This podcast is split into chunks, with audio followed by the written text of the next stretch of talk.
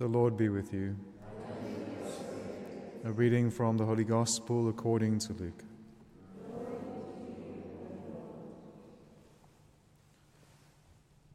Jesus rejoiced in the Holy Spirit and said, I thank thee, Father, Lord of heaven and earth, that thou hast hidden these things from the wise and understanding and revealed them to babes. Yea, Father, for such was thy gracious will.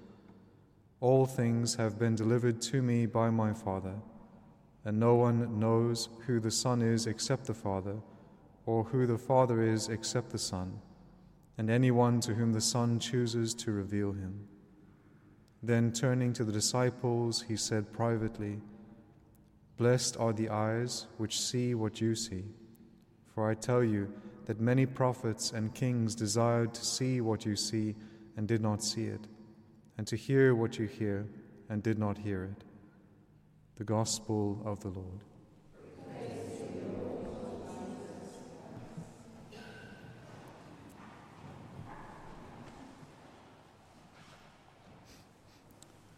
So, in the readings that we've had so far for Advent, we've seen the necessity of uh, docility in the hands of God that He might change and transform us in this season. So, we saw that with regards to the clay and the potter. Uh, we've also seen that necessity of preparation, but also how the Lord marvels at faith. It is faith that is supposed to increase in us, both faith and love. And we saw that in yesterday's reading um, with regards to the centurion, as he prays with deep faith, but also deep charity for another. And so, the perfection that we're called to in this season of Advent, which is the preparation for the coming of the Messiah, is that in being prepared for his coming, uh, our preparation depends on how much we increase in our likeness to Him. And so, as we increase in faith and charity, we increase in our likeness to the one whom we expect and whom we long for. And then, what the Lord shows in today's gospel um, is the goal of what we are moving towards in a very mysterious way. And so, we can't progress if we don't know what we are progressing towards, if we don't know what we are moving towards.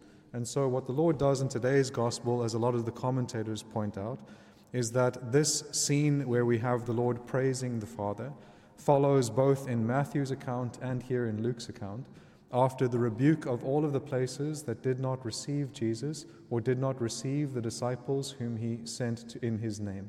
And so what happens is, is that the Lord rebukes uh, and uh, he rebukes Capernaum and Bethsaida, all these towns which had witnessed so many miracles, so much of Christ's preaching already, uh, so many signs, and yet they rejected not only Christ, but also the ones whom he sent, his disciples whom he sent to them.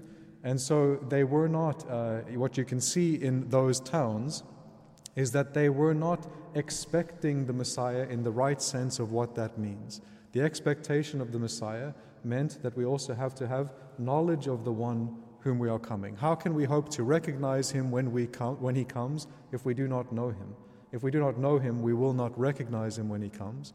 And so, what the Lord is rebuking in these towns that have not accepted him or the ones whom he sent is that they have not re- recognized the fulfillment of the scriptures as he has come to fulfill everything that was spoken of the Messiah. And he has worked many signs already that have showed him to be such, and yet they have not welcomed him. And so, their expectation was not filled with right knowledge and right love. And so, what we see in the gospel today is that after the rebuke of those who have rejected him, he gives praise to those, he gives praise to the Father for the way in which the Father has willed to reveal the Son to those who are childlike, to those who are childlike. And so Jesus then, he says, rejoiced in the Holy Spirit.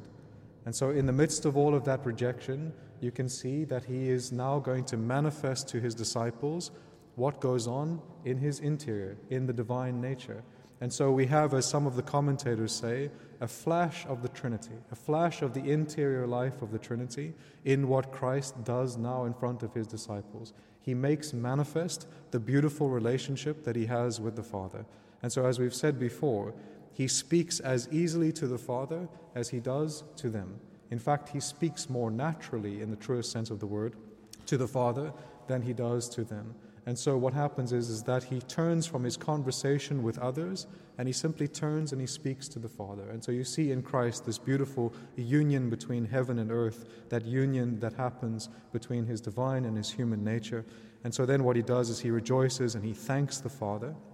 And he thanks him uh, for that he has hidden the things from the wise and understanding and revealed them to babes or to the childlike, meaning those who are like children, but more specifically, those who are like the child.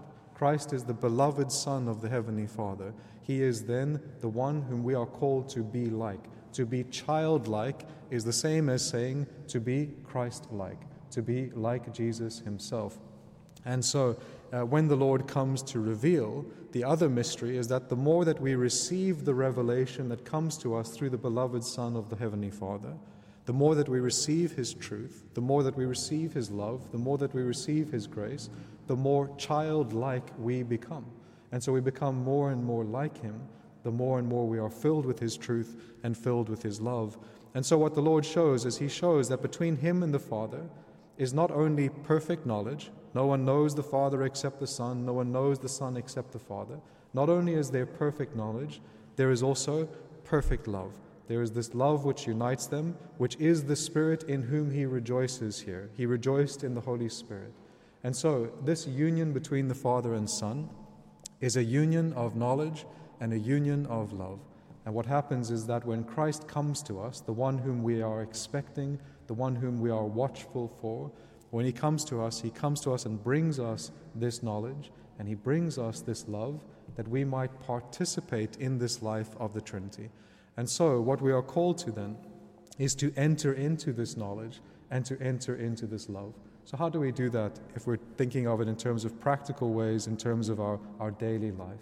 Well, the wisdom and knowledge of God comes to us principally through the scriptures. And so, when we engage the scriptures, when we meditate upon them in our prayer, then we are being filled progressively uh, with the knowledge and wisdom of God, as that is then guided for us under the church in terms of its ultimate interpretation.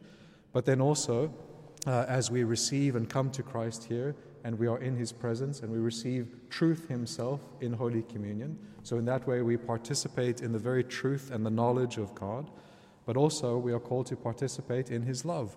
And so, when we are in grace, we become temples of the Holy Spirit and so we are able then to rejoice in that same Spirit in which Christ Himself rejoices in.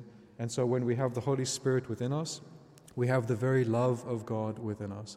And so this is then our life that we are called to.